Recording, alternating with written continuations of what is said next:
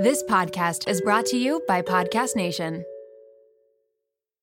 I got a special product for my cannabis loving kings and queens. If you love a good pre roll, a joint, you have that fresh cannabis, we want to make sure it's staying fresh. And so I'm thankful to have Integra Specialty Products here at the Low Life Podcast, brings you plant based solutions for top tier cannabis storage and packaging with two day humidity control packs. Ensure the freshness, potency, and quality of your cannabis with Boost plant based solutions that only puts in pure water vapor into your dried out buds.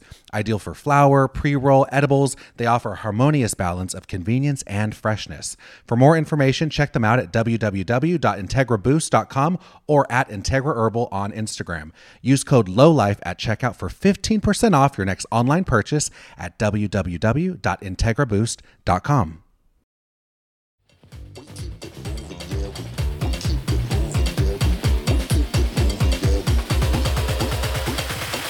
Keep it moving, yeah, we do. Hola, bienvenidos, buongiorno. What's up, puta?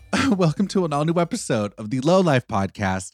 I'm your flaming hot and spicy, seasonally depressed, hot mess of a host, Lo von Rumpf. And I'm so happy to be here with you today. No place I'd rather be than here with my beautiful kings and queens, my low lifers. I'm so thankful to have this podcast. It's always a highlight of my week getting to be here with you. So thank you for tuning in. If you're new to this podcast, oh, hello. Welcome, new king or queen. I'm very happy to have you here. You picked the right time to join the Hot Mess Express. This is actually a two part situation. So, last week's episode, part one of the conversation, if you didn't get a chance to listen to that one, treat yourself. You will not be disappointed. Loved that episode. Today's show is great too. I recently had someone ask me, you know, what do you talk about on the Low Life podcast? Do you talk about fashion, style segments? Is it all about like fashion and styling every week? You talk about trends, that sort of thing? And I get it, considering, you know, I'm a fashion stylist. So, fair assumption to make that it would be a fashion styling type podcast. But, but no, it's not that. And I know this person was asking me, wanting like an elevator pitch. What exactly do you talk about every single week on the podcast? But the thing is, it's really difficult to put this podcast in a specific box because it really is a mixed bag of tricks. I look at it like an appetizer platter, tapas, if you will, different flavors, different tastes, some things you might know about, you've tried before, some things you might not know anything about. It's just very interesting, all different things that I'm curious about. I freaking love a good charcuterie board. I love a good appetizer platter. And this podcast is really serving it up in that way, which is part of the reason why I love it so much. See, the thing is, I've been a podcast listener, a fan of so many podcasts for years. I love listening to podcasts. So when I decided to launch my own into the world, I wanted a place for all the different podcasts that I love to have like a central hub. Like I'm obsessed with true crime podcasts. I love good serial killer stories. Also love a good self-help moment. Entertainment, pop culture type stuff I'm into as well. I love listening to the New York Times Daily, This American Life, Trading Secrets Off the Vine. Today Explained, Smartless. Like, there's so many incredible podcasts out there. I love them all. So when I went into creating this show, I was like, okay, I want to have a little mixtration of it all. Is that even a word? It's not. it's my word. Yeah, this podcast is a mixtration of all the things I love, all the things I'm curious about. And the thing is, I've been on this planet for 32 years and I've met some really fascinating, very interesting people. Some of them are inspiring, some of them just have really interesting stories and backgrounds. The thing is that's one of the best gifts you can give to this world is is sharing your story. So this podcast is going to be a mixture of all those things, people sharing stories, things that I'm interested about, things I'm learning about, I want to do a deep dive into, a little bit of true crime in there as well the most important thing for me is that number one, you always get a takeaway from every single episode, even if it's just a smile or a laugh. Like, I want you to have a takeaway. That's so important for me because I don't want you to feel like your time is wasted. You should get something from every single episode or learn mm-hmm. something new, hear a different perspective, or just feel like you can escape for an hour. Especially right now. Hell, we could all use a little escapism. You know what I mean? I just wanted to make sure that this podcast wasn't reliant on names, like bringing in celebrity type names. Yes, I have celebrity friends and clients, which is really cool, whatever. But like, I didn't want this podcast to be reliant on people's names to get listeners. Like, that would be my worst nightmare because that could only last for so long. Once your Rolodex of people on your contact list, you know, runs out, well, then who the hell are you going to get on the show type of a thing? And I know podcasts that have run into that problem. So when it comes to this show, you know, I make a promise to each and every single listener that I'm going to give it my all. I'm going to remain vulnerable, although it terrifies me sometimes to really put myself out there. it scares the living hell out of me sometimes. And I'm going to guarantee some sort of a takeaway with every single episode so your time's not wasted. So that's what the Low Life podcast is. If anyone asks, you know, what do they talk about on that show? Uh, it's mixed bag of tricks, a little bit of everything, an appetizer platter, delicious appetizer platter, a wagon wheel from your local Black Angus, perhaps, chicken tenders, fries, and some nachos on that platter, maybe some lettuce wraps too. I love getting feedback from my listeners on topics to cover, guests to have on. Oh, recently in the uh, Facebook group, the Low Life Facebook group. If you haven't joined it, come on board. It's great. I love getting to talk to my listeners, and that's a great place to get to know everybody. But I was asking people, you know, what shows are you obsessed with right now? I also like to do deep dives and review shows. That's another thing I like to do on the podcast. Again, all mixed bag of trick type stuff. But if you're looking for something to watch this coming weekend, um, some of the top shows that people recommended, like you got to watch these definite fan favorites. All right. Number one is Yellowjackets on Showtime. People love it. Number two, it's been out for a bit, but it's still very popular. People love Ted Lasso. Also, Sex Life of College Girls on HBO. I was told that was hilarious by many people. Inventing Anna on Netflix is another popular one. And then also Love is Blind on Netflix. Very popular. People love Love is Blind. I actually am going to start that one this weekend. Stay tuned. I'm curious about this show. I've heard so many people talking about Love is Blind. But let's get into today's very special episode with psychotherapist Lori Gottlieb. This episode has so many golden nuggets of wisdom sprinkled throughout it. I love it when it comes to therapy, you know, there's a lot of stigma around going to therapy. I feel like that's starting to subside a bit. People are a lot more comfortable with talking about going to therapy. It's not a big deal. A lot of people do it. There should be no shame in wanting to become a better version of yourself, you know, work through some shit.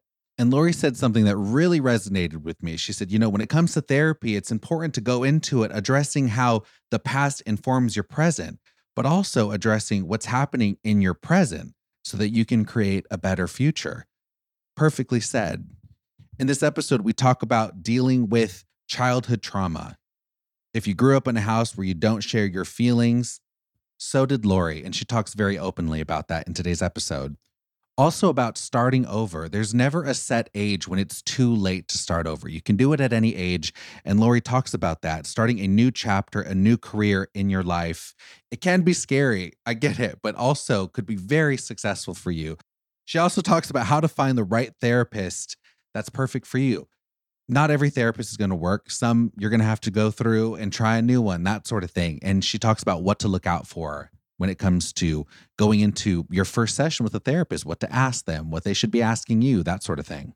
She covers idiot versus wise compassion, didn't know the difference. I learned that on this week's episode. And also the importance of self talk, that voice in your head. Oh my God, do we say some shitty things to ourselves sometimes? So we talk about the power of self talk and rewriting your script. And of course, I had to end the episode with a round of rapid fire questions. So that's in today's show as well. One thing I touched on with Lori that I was so happy we talked about because it is a hot button topic right now is when it comes to people's families, a lot of families are divided. There's a lot of divisive type culture, hot button issues, whether it's politics or what's going on in other parts of the world, religion, finances, the economy, inflation, all that shit. People are really intense right now. Tension is running really high, and a lot of families are feeling that. So, how to navigate those relationships when you don't agree with your loved ones, but you love them, but you definitely don't see eye to eye on anything. All that and so much more on today's very special episode. So, without further ado, let's jump into part two of the conversation with Lori Gottlieb. Hit it.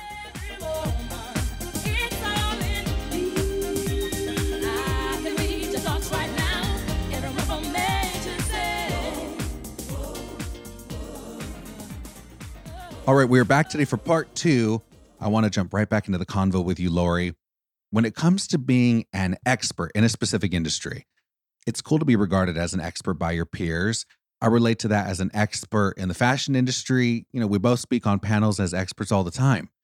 But one thing I've noticed when it comes to my fellow experts of their craft, experts in any industry really, you know, that you can quickly become a know it all. And nobody likes a know it all. People can't stand know it alls. Now, granted, it's not easy to admit when you don't know something or you need help, especially if you're needing help or you're not sure of something in an industry that you are the expert in. It's a humbling experience. It's a tough pill to swallow, you know. But I come from the school of thought that you should always be open to learning, you know, and and always be open to changing. Honing in on your craft takes a freaking lifetime. Which brings me to someone like you, Lori, who admittedly says that you actually don't know it all. I love that. You say it with pride. So just because you are a very successful therapist with a New York Times bestseller, you know, there's a year long waitlist just to see you. But it doesn't mean you have all the answers. It doesn't mean that you always get it right. It doesn't mean that you don't need help too. There's definitely a lesson to be learned in that. And I'd love for you to tell me about navigating those vulnerable waters. right. Well, that's why, that's why. So, you know, with maybe you should talk to someone with my book, what I was trying to do was to show that we're all, you know, we're all dealing with being a person in the world and all of the struggles that come with that. And in the book, I follow the lives of four very different patients as they go through what they're going through. But there's a fifth patient in the book, and the fifth patient is me as I go to my own therapist because I'm struggling with a breakup at the time. So it's, you know, and I say at the very beginning of maybe you should talk to someone that my most, that my greatest credential is that I'm a card carrying member of the human race Mm, and and I that. wasn't trying to position myself as the expert up on high. And I think that's why the book has resonated so widely with people is because it wasn't just like here's the therapist and here's all this knowledge. It's here's this ex- very human experience that not only is she going through with her patients, but she's going through as a human with her own therapist. And I think that we can see ourselves reflected in the lives of everybody in the book just because I think that we're all more the same than we are different. And that's what I'm trying to show with the book and, and with all of my work that, you know, I think Yeah. people feel so alone in what they're going through. And what I'm trying to say is, trust me, you are not alone. Yeah. And the therapist also has a therapist. So that's something that Yes. a lot of people don't even realize that I didn't uh, until learning about you. And I was like, oh, wow, good for her. Like, I didn't even think that, yeah, you would need an outlet as well. Um, although I would say, whoever the hell your therapist is, like, wow, they better be on their A game though. You know what I mean? Like, because you, you know so much about it. And it's like, yeah. Well, it's I funny. hope- People. So in the book, I call my therapist Wendell, and people love Wendell. Like it's it's very funny to see the two of us. And there are times when he makes mistakes, just like there are times in the book when I make mistakes with my patients. Yeah. But again, I think that's just part of being human, and it's it's really about these relationships. Like it's less about therapy and more about the the ways that we connect with other humans and the way that, that those experiences transform us. Mm. Hair thinning impacts a lot of us. In fact, over half of us will experience hair thinning at some point in our lives. It's not only common, it's normal. Join over 1 million people who are doing something about it with Nutrafol. I've been recommending it to my friends and family. I take it. My mama, the queen, takes it. Queen, you love yeah. it. Oh yeah, I recommend it to my hairstylist. I recommend my sister-in-law and even my niece. We range in age from like 22 to 67. They're loving it. Yeah, they are. It's a great Mother's Day gift. oh. I love it. It's amazing. Nutrafol is the number one dermatologist recommended hair growth supplement with over 1 million people seeing thicker, stronger, faster growing hair with less shedding. Take the first step to visibly thicker, healthier hair. For a limited time, Nutrafol is offering our listeners $10 off your first month's subscription and free shipping when you go to Nutrafol.com and enter the promo code LOWLIFE. Find out why over 4,500 healthcare professionals and stylists recommend Nutrafol for healthier hair. Nutrafol.com spelled N-U-T-R-A-F-O-L dot com, promo code LOWLIFE. That's Nutrafol.com, promo code LOWLIFE. I was just curious, did you grow up in a house that was, you know, very open with emotions and feelings and it kind of started young for you and you just carried it into adult life? Oh, are you kidding? No, the opposite. And Oh. I, I think most therapists, it's funny, we become therapists because we never had the opportunity to talk about our feelings. And so then we're like, we want we want to create an environment where everybody learns how to do that. Yeah. Um, oh, wow. No, I I grew up in a household where there was just not that kind of fluency around feelings or language or emotions. It was a lot of you know like let's all pretend we're happy. And I think you know my parents certainly did their best, and um, you know, but they grew up in those households too. So it's like it's like this intergenerational way of parenting that gets passed down. So we're we're Jewish, and so it's kind of like you know this Jewish from Eastern Europe, and then Yep. yeah and so you know and then you know our, our families have gone through the holocaust and and all of that so there's all of that we don't talk about the painful stuff we don't talk about that stuff Jeez, because we want to spare the kids the pain so we want everyone to be happy all the time except that life isn't like that Right. Yeah. yeah Wow. So uh, I'm curious with you getting into this profession, I read that it was later in life for you. It was. So I had had a whole career um, working in in film and television. So first I was a I I did film development in Hollywood, and then I moved over to NBC, and I was doing primetime series development at NBC the year Oh, that wow. ER and Friends came out. Oh my so it was a very good year at Yeah. NBC, and it was because I was working on ER that I decided to go to medical school. And I know it's a very I took a very circuitous path to to becoming a therapist. Were you a little terrified of it though? Because like I- mean, you were doing well, I'm sure, in your career. So I mean, were you doing simultaneous, like student life and rocking it at NBC? No, so well what happened was so we had a consultant on on ER who was an actual ER doc and I would go and spend time with him in the ER ostensibly to, you know, think about story ideas, but really every time I was there he'd say, "You know, I think you like it better here so much more than you like your day job." And he's like, "You should go to medical school." And I was like, "Ha ha ha." I was a French major in college. Um, and um but I but I was always sort of math like I loved math and science too, but I just I never thought of going to medical school. And and I love story. I mean, that's why I started working in Hollywood was I loved story and the human condition. But what I realized when I was hanging out in the ER was I loved the real stories more than the ones, you know, and the ones that that were being, you know, the fictional stories, they were amazing. ER was an amazing show.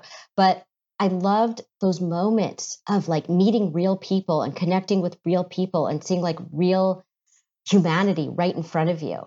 And so I ended up going to medical school. And when I was in medical school, I was up at Stanford and it was the the first sort of dot com boom before the bust, like in Silicon Valley. Yeah. And and all of my professors were saying things like there's this new thing called managed care and you're not going to be able to to see patients the way you want to see them because the whole Mm, medical system is changing. And then we were watching all these like, you know, dot coms. That was the whole new thing. And yeah. and so um, I en- I started writing about everything that was happening, and I ended up leaving medical school to become a writer, and that's how I became a writer, and I'm still a writer. Um, but it was after I had my son, so about ten years into my writing career, when I was, you know, like many new parents, um, you know, I needed adult company during the day, and you Mhm. know, you have this like little baby who, um, who I love dearly. But um, so the UPS guy would come with all of our deliveries, and I would try to like make conversation with him. Um, you know, how Yeah. about those those diapers? And do you have kids? Sure. And the weather? And he would try to back away to his big brown truck to avoid me. Yeah. And so I thought, okay, I have to do something about this. So I called up the dean at at Stanford Medical School and I said, maybe I should come back and do psychiatry. And she said, You're welcome to come back, but you want to have these relationships with patients. And a lot of psychiatry is about medication management. So why don't you get a graduate Mm. degree in clinical psychology and do the deeper work that you're really interested in doing? Mhm. and and that's really how i went from i think writing about people's stories as a journalist to editing people's stories as a therapist in the therapy room Mm. Wow. I mean, that's incredible though. To like to piv- do that little career pivot you had with a with a baby. Oh, some late nights cram sessions, I'm sure. yeah yeah it wasn't it wasn't the thing if you look at it on paper people would say well that's not a good idea right that doesn't Yeah. make sense um, but I think I knew so strongly that I just, I really love working with people and working with story, and therapy just does both of those things. And you watch people right in front of you have these heroic moments. They they have a conversation with someone that they never were able to have before. They take a risk in a way that they were never able to do that before. They set a boundary that they've never been able to do before. And then over time, you see that their lives from the from when they first came in to when they leave look substantially different. And there's mm. just nothing more gratifying than being a part of that process to be sort of the witness and the guide with somebody yeah. along with that process. When, when you're in these one-on-one sessions with people or, or, or a couple, do you ever get stumped and you're like, "Hold up, I I actually I I need to talk to somebody about this one. Like, and I'm yeah. even thinking, like, could you talk to someone about it? Because it's all confidential, right? So, so in in my book, I you get to see what really happens in in these sessions, and you also see that therapists have consultation groups where we meet once a week. Most therapists do this um, with our colleagues, and we talk about our cases because sometimes we want to get input. You right. know, it's, it's like it, most other jobs people see what you're doing, they see your work product, right? But with us, the only person who sees it is the patient, is the person that we're working with. And so it's very helpful sometimes to say, hey, this is what's going on with this person. Here's what I've been doing. Do you have any ideas? And you get to like sit in on those sessions with the consultation group as well as with the other sessions in the book. But what we're trying to do, what I'm trying to do in the book and what what Guy and I are trying to do on the Dear Therapist podcast, because you actually hear real sessions on the podcast. Yeah. Um, is we want people to understand how even one conversation can change your way of thinking about your problem and can really shift something in your life. Just that one conversation could do it. People think of therapy as, oh, you're going to be, you're going to go to therapy and you're going to sit there for years and you're going to talk about your parents and you're going to download the problem of the week and nothing's going to change. and that's not what therapy is at all. It's very much focused on sure how the past informs the present, but what's happening in the present so that you can create a new future. And we mm. wanted people to hear that so that they know that they can have that experience too. Yeah, you know, personally, I've found therapy to be very beneficial in my own life. It's helped me in dealing with loss. It's helped me to understand myself. Hell, it's allowed me to improve my relationship with others around me, especially those closest to me. That being said, therapy isn't always easy what you put into therapy is really what you're going to get out of it. And I had to go into my first therapy session ready to do some work on myself. I'm still doing the work. it's a constant work in progress. I know therapy isn't necessarily for everybody, but in my humble opinion, life is already hard enough as is. So if there are some tools out there, therapy being one of the tools, many tools, why not give it a shot? Try it out. Give yourself a fighting chance over here there's a family member of mine who recently started going to therapy and she was telling me about the advice she was getting from this therapist and i'm listening to her and i'm just so confused because if you knew this family member the way i know this family member the advice that she was getting from her therapist just wasn't making sense i was like what right away i started picking up on the fact that this family member of mine must have some major holes in the story and the therapist that they're going to is basically just affirming this victim narrative, which isn't beneficial to the patient. You know, it's not beneficial to this family member of mine. I get we all have our own narrative, of course, but I feel like a good therapist, one that's really there to help you, can hopefully have a third party perspective, a removed from the outside looking in perspective to sniff out the bullshit and help you with helping yourself, right? Like, my question to you is do you call your patients out? Like, can you tell if they're bullshitting you? Absolutely. Yes. Oh, so okay. That's so you see that in in all of the patients, including me, where I'm not telling my therapist the whole truth. Not because we're we're we're trying to deceive the therapist. It's more that we actually think that we're telling the accurate version of the story. Right. Mm. Um, but what you find is that we're all unreliable narrators because we're telling a subjective version of a story. And my TED talk is all about this. And you can see there's specific examples in the TED talk. But basically, when you're telling a story to a therapist, you know, what I'm always looking for is, you know, what are they leaving in and what are they leaving out and what are they choosing to tell me and which parts of the story are they emphasizing and which parts of the story are they minimizing and who are the heroes and who are the villains and why is it always that way? Do they take responsibility for their own role in the story? Is the protagonist being active, being proactive, or is the protagonist going in circles, right? So I'm really looking at it through that story lens, knowing that I'm only getting a very subjective version of the story. So I have to ask the right questions and in a way where the person won't feel shame or they won't feel defensive so that mm. I can get a fuller picture of the story so that they get a fuller picture of the story, which creates more flexibility and more options for them. Yeah. Oh, that's the way to do it. Oh, you're just getting it in there, Lori. The way you ask those questions will say a lot. Well, you know, study after study shows that the most important factor in the success of someone's therapy is their relationship with their therapist. That matters more than the number of years of training, than the modality they're using, and any any other factor really. Than what is it like when you sit in a room with that therapist? And that therapist can be great for someone, but not so great for another person. It's almost like dating a little mm. bit, right? It's like, do yeah. you click? And if you don't click with that therapist, I always suggest to people that doesn't mean therapy isn't for you. It means that therapist wasn't for you. So, mm. you know, if you go to a consultation, which is a first session, and know that it's a consultation, it doesn't mean you have to go to therapy with this person.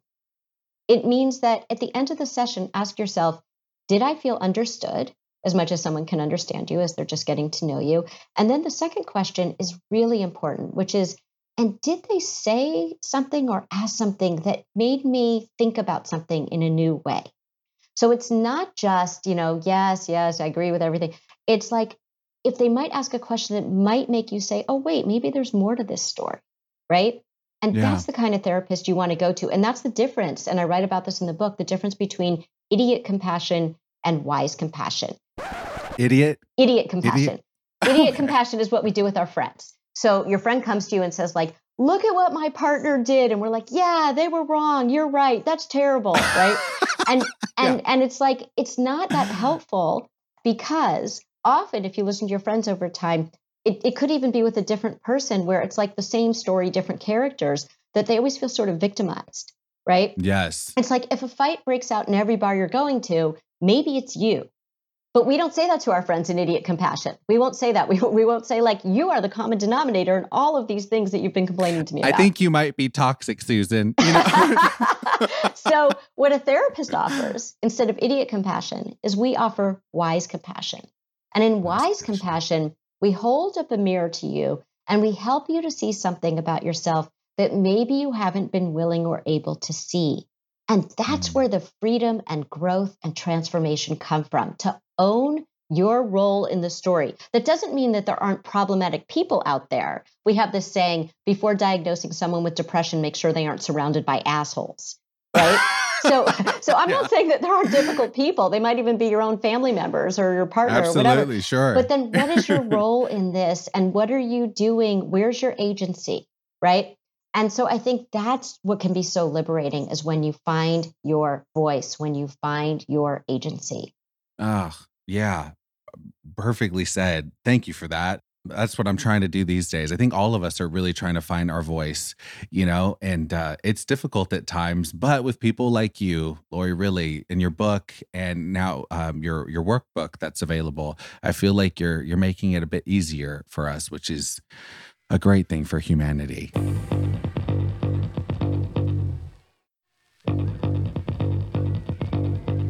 Everything is so divisive right now, and it's not as politically charged now as it was last year, but it's still there. I know families that have been broken apart because of politics. Race is coming into play right now. Uh, sexuality. I mean, there's so many hot button topics that are at the forefront right now. And I, I'm seeing Thanksgiving tables that were, boom, completely divided, not only because of COVID, because families can't stand each other right now. And I'm like, whoa, how do you even go about dealing with that? One common thing that's said is just don't talk politics and you don't talk religion. But it's always the people that say that it ends up coming up at the table when you're passing the stuffing. It comes out and people get heated. So, and I have a few friends that are, are going through it right now with their families and they ask for my advice. I'm like, hmm, uh, I'm a little stumped sometimes. I'm like, I, I don't know. Sorry, your aunt's like super racist, or you know, like it's or or does not believe in anything you believe in. You know, even if they're not racist, it's just completely different spectrums politically. But it goes into their, uh, I guess, their perspective of life. That's why it's a little bit more charged, and that's where the anger and the frustration and the divide comes from. I guess Mm-hmm. you know because it feels more personal. hmm I always feel like, first of all, the ways that families communicated growing up are, is going to mirror the ways that they talk about these really difficult things that are going on in the world with each other. Mhm. And I think that you have to come to each other with from a place of curiosity. That so often we want to kind of shove our ideas down somebody else's throat. Even by the way, when we don't even think our ideas are ideas, we think they're basic human rights. So, so you know, we we Yeah. so it's it's very charged in that way, and it's very hard when someone can't see something that feels profoundly unfair or unjust or inhumane and and you're trying to talk to them about it and they just can't see it so i would come to them from a place of curiosity to try to understand more about sort of you know asking questions about sort of like really trying to understand not trying to make your point but trying to imagine the world from their perspective because as as upsetting as their perspective might be to you understanding why they feel the way they feel will help you to give you kind of a basis for how you might have those conversations later on.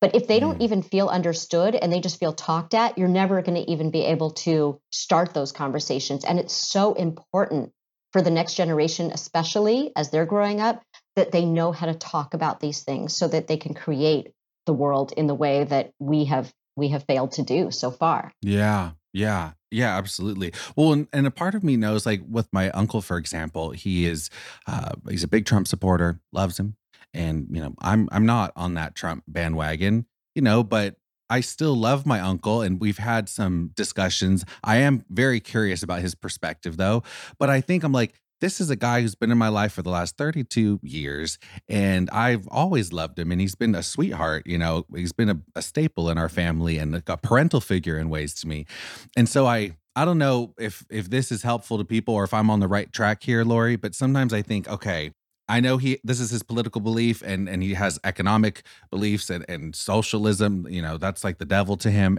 And so those type of ideas. And when i talk to him i'm like as long as I remember in my head, he's coming from a place of he's a good human and he's just is maybe being misunderstood or like the root of this guy. There's there's good there, and I don't know for some reason for me because people are like, how how are you still you know hanging out with you know your uncle mm-hmm. who's just went to a MAGA rally or whatever, and I'm like, I just kind of hold on to that because I'm like his his mission that morning when he you know woke up and before we had dinner wasn't how am i going to piss Lo off today or ruin his day or really upset him or you know really shake things up? I don't think anyone goes into the day wanting to to f- with people for lack of a better word. Um, i think they go in hopefully with good intentions. So i don't know like that's kind of a perspective that i have and how i can navigate some of those relationships but Well, I think I'm- I think what you said is so important that you love him and love opens doors. So nobody is going to be able to consider another way of thinking about something if they feel judged. But if they feel loved, they might have the space to consider it. And I also Mm. think that most of us, what we really want at the end of the day is to be understood. That understanding someone is a form of love. And so when I see couples, I remember once I saw this couple and one person in the couple said to the other, You know what three words would make me feel so good to hear? And the person said, I love you. And yeah that's what i was said- going to say. She said, No, it's I understand you. Those Mm. are the three words. I understand you. Do you know how delicious it is just to feel understood? yeah And so I think that sometimes we're so busy trying to feel understood that we fail to understand the person we're trying to be understood by. Does that make Yeah. sense? That that absolutely we're saying you don't understand me and the other person feels profoundly misunderstood by you, right? And uh-huh. so I think you have to start with curiosity in order to understand. You don't have to agree with, but just to understand.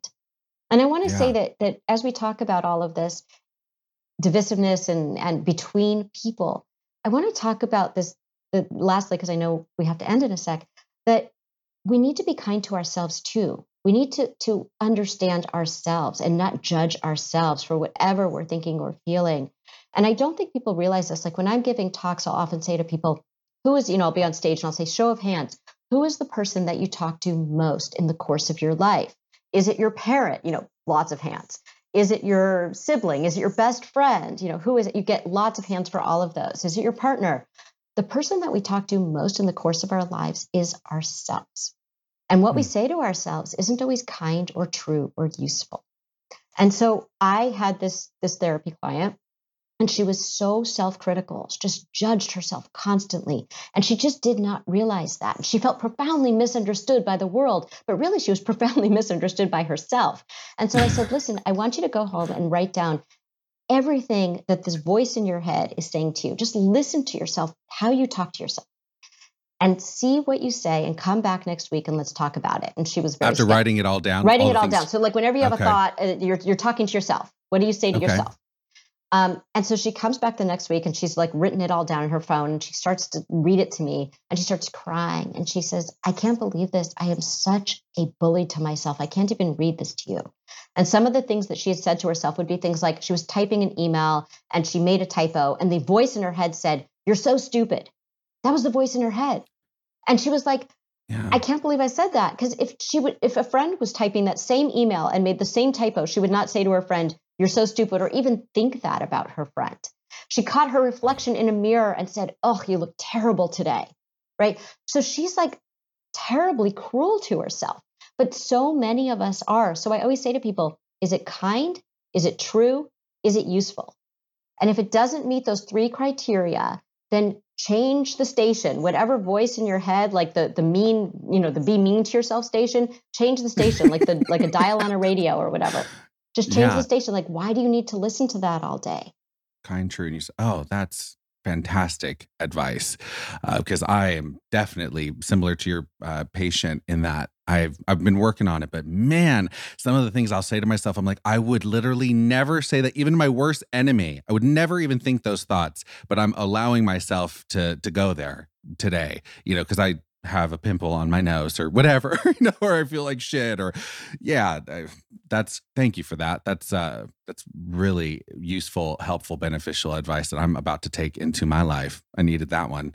Um, here at the Low Life Podcast, there's just one thing I want to do with you, and I hope you could squeeze it in. It's rapid fire questions. These are just what comes to the top of your head. I'm so curious to know your answers, though. Okay. All right, let's get into rapid fire questions. Here we go.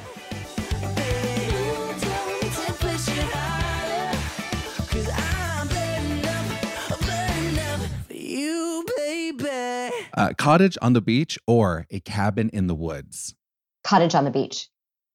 Nice. If your belly button had a magical power, Lori, any power when you press your belly button, what would you make your belly button do? Mm. I would make my belly button uh, travel in time. Oh, yes, time travel. Mhm. Love it. What is your go to self indulgent? This is your last meal on death row. What are you going to order? Uh, Lori, I'm curious. Oh, this is easy. Like a, a beautiful steak. This is gonna Yeah. this is gonna offend everybody who's you know I, I, well, I live in LA and I'm like the only person who's not vegan in LA. I eat meat. Okay, yeah. I, so- I'm in, I'm over here in Studio City. I love some meat. Yep. Are you uh medium, well done, butterflied? I'm just curious. Medium how do you rare. order? Medium rare. Woo!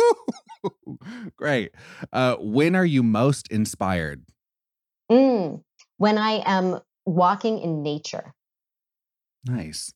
Uh, what is a movie that you've seen that you would consider a mood changer for you? A movie you've seen probably more than once. You could even quote it, but I'm not going to ask you to quote it. Oh my gosh. I'm so bad at this. um, I could do TV shows. I'm like, Yeah, I'm- take- I watch TV. take- I'm like addicted I'll take a TV, show. Yeah. The Office would be my mood changer TV show. The Office. UK Obsessed. version or US no, version? US version, all 12 seasons, seen them all multiple times. Same. it's my favorite show as well. I love Michael Scott. Yep. What is your top love language? Are you familiar with the uh I think the five love language acts of service, physical touch, words of affirmation, gifts, and quality time? Uh, Mm. Which one really does it for you? Quality time. Nice. Uh, what is the last show you binge watched? I know the answer to this now. it's The Office, I assume. Um, no, the last show Oh. that I binge watched, Ted Lasso. Oh, nice. Ted Lasso. Great show. Uh, what is something that people commonly get wrong about you? that I'm not vulnerable. Mm, yeah. That I that I have it all together. Yeah. Well, if they've read my book, they know that that's absolutely not true. yeah. But if they haven't read my book, say. that would be what they get Yeah. wrong. All right. And when you die and come back to this world, let's say you believe in reincarnation, you Mhm. get to pick an animal to come back to this Oh. beautiful world as. Giraffe. Which animal? Oh, that's locked and loaded. I got that one. a giraffe. Wait. A giraffe. That's so easy. I love giraffes. Okay. I was going to say any significance or have you uh, I gone think- to like see them at a safari or something? I I think that they their their necks are so elegant. They're just they're very they seem very quiet and at peace. They're just so beautiful and elegant. Yeah. Yeah. Oh, they're freaking magical yes. creatures to see. I love, and you throw some David Attenborough vocals over a scene of drafts, and I'm like, oh, gay gasp. All right. We always like to end the podcast uh, with a little words to live by. So we send the low lifers, that's what we call our listeners here, uh, with the little words to live by. So anything, a quote, or just something you tell yourself, uh, which you've given a lot of little golden nuggets of wisdom on this podcast. But if you give one more uh, to end the show with. Mm.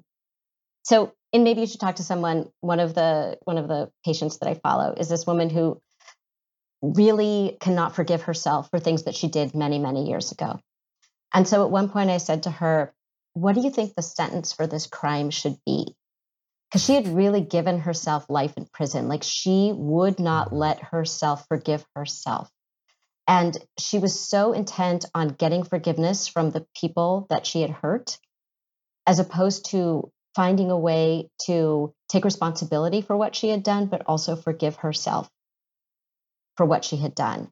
And so I think the, the words to live by just during the week when I go through my week is what do you think the sentence should be for this crime? So, yes, take accountability, take responsibility, try to repair it, but don't keep self flagellating. It gets you nowhere. Yeah. Oh, that's perfectly said and uh, much needed as I go into the week as well. Thank you for that, Lori. Thank you for being a guest. I'm going to link all of your social media handles. I want people to go out and buy your book, get that workbook too. Uh, and it's just, again, a privilege and an honor to have you here and, and so generous of your time. I really appreciate it. Thank you so much. Oh, thanks so much. It's been a pleasure. Thanks for the conversation. Thank you for listening to this week's episode of the Low Life Podcast. I hope you enjoyed it. Right, we got some great guests coming in hot for you, my kings and queens. You will not be disappointed. All right, next week's guest is Josh Peck. Oh my God, I love me some Josh Peck, national treasure. Actor, writer, comedian, author, just all around good human being. He was on the show Drake and Josh back in the day. That's a throwback. Drake and Josh, remember that Nickelodeon show? now he's on the show How I Met Your Father opposite Hilary Duff, but he's been in so many movies. He's freaking hilarious. His comedic timing, come on now, it's so good. Uh, his YouTube channel is everything too. If you haven't followed Josh Peck on Instagram or watched his YouTube videos, oh, he's the best. So he's next week's guest, but I just wanted to say thank you because I wouldn't get to interview these amazing people having these conversations. I don't like to say interview, it's more just conversational, but I wouldn't be able to do that if it weren't for you, my listeners, my low lifers. So thank you so much for supporting this podcast, sharing it with your loved ones, your friends, your family, coworkers. It is so freaking appreciated, especially for an up and coming little shit show like the low life. You know, this show is 74 episodes deep. It's an up and coming little podcast, but there are millions of podcasts out there. I mean, hundreds of thousands of podcasts that launch every single day into this world. So the fact that you were here with me, listening, tuning in every week, it really means a lot. Thank you so much from the bottom of my spicy little heart. The best way you can support a podcast is by leaving a review on Apple Podcasts, on Spotify as well, giving it five stars. But leaving that review on Apple Podcasts is really a game changer. It makes a huge difference. I learned from my producer that it helps with the sponsors, it helps with the algorithm, it helps promote the podcast on Apple Podcasts. It just makes a big difference, especially for up and coming shows. So if you love a show, you enjoy listening to it, and you take the time to leave a review, it really does help impact the show. So again, thank you for taking the time to do that. When it comes to leaving a review, it could be anything you want it to be. You could leave a little dick emoji, a unicorn, a heart, eggplant, whatever your heart desires. You could actually write a message, talk about your mental health, talk about favorite episodes. Again, anything and everything is welcomed and so appreciated. I have listeners who write several reviews every week, so thank you for taking the time to do that. We're at well over 2,500 reviews. And I want to show my gratitude, my appreciation to my low lifers uh, by opening up the Low Life Gifting Suite. Well, it's been open for the last few months, but it's still open. So I'm picking people at random in the review section and actually sending out treats from the Low Life Gifting Suite. There's beauty products, gifts from our sponsors, gift cards, shit you didn't know you needed from Amazon that I'm obsessed with. I just bought a bunch of stuff and I'm wrapping it up and I'm sending it out to listeners. So if you want a chance to win something, leave your Instagram handle in the actual review of Apple Podcasts. Plus, I'd just like to know who you are to say thank you. And hopefully, we can meet one day and I can give you a big freaking hug. So, again, if you want a chance to win something, just leave your Instagram handle in the actual review section. And I want to shout out some low lifers who have taken the time to leave a review. All right, so here we go. First one up comes from Brittany Marie B. Brittany Marie B writes, Top five pods. I count down the days until a new episode comes out each week. I just love Lo's positivity and sense of humor. He is so relatable, has great guests, and will just make you smile the whole time you listen. Honestly, the best to follow on Instagram too with his stories. Oh, thank you for that, Brittany Marie B. You queen. My stories are a hot mess, but I'm glad you find them enjoyable. If you like a good meme or some nostalgic music video throwbacks, uh, then shoot me a follow on the gram. It's at S T Y L E L V R. That's style L V R. All right, next review comes from at Carrie Hilliard. Carrie Hilliard writes, one of my faves, five stars. Hands down, my favorite podcast. I look forward to this every Thursday. You make me laugh and brighten my days. Your outlook on life is amazing, and I connect with you on so many levels. I wish we could hang out and drink trashy sangrias with a little salsa dancer, some hard eyes. Love you, Lo. Oh, I love you too, Queen. And yes, I want to drink trashy sangrias with you. Maybe one day I'll get to go on a tour. That would be so cool. Like go on tour sponsored by Crystal Light, Trashy Sangrias. I had so much fun when I went on tour with KB. I did two shows with her and I freaking loved it. I got to meet so many listeners, the Vinos, who were some of the best people ever. So it was really cool. I loved it. So I'm going to put that in the atmosphere. Hopefully, I get to do a tour one day. Ooh, I'll bring little Kaitlyn, my Canadian Maple Delight. She'll go on tour with me. That would be great. All right, we have time for one more review. This one comes from at Linz Maravalli. Ooh, what a name. Great freaking name. Linz Maravalli writes Low Lifer for life. Five stars. Love this podcast. Lo always brings a smile to my face and has the best guests. Love listening to him on my commute. He makes me smile. Thanks for being such a beautiful soul, even though you're a hot mess. uh, thank you, Linz, which I'm sure is short for Lindsay. Thank you for loving me, even though I'm a hot mess. In my rock bottom moments, the fact that you guys could be there for me, I appreciate each and every single one of you, especially you today. Thank you for that, Queen Lindsay Maravalli. And on that note, I hope you have a beautiful weekend ahead. Make yourself a little trashy sangria, throw a couple shots of tequila in there. Maybe make yourself some carne asada tacos. Ooh, that sounds delicious. Go out into the world, make some bad decisions this weekend, but don't forget to drink your water, putas. I know you're thirsty. We, love you. and we're out. Bye. Bye, guys.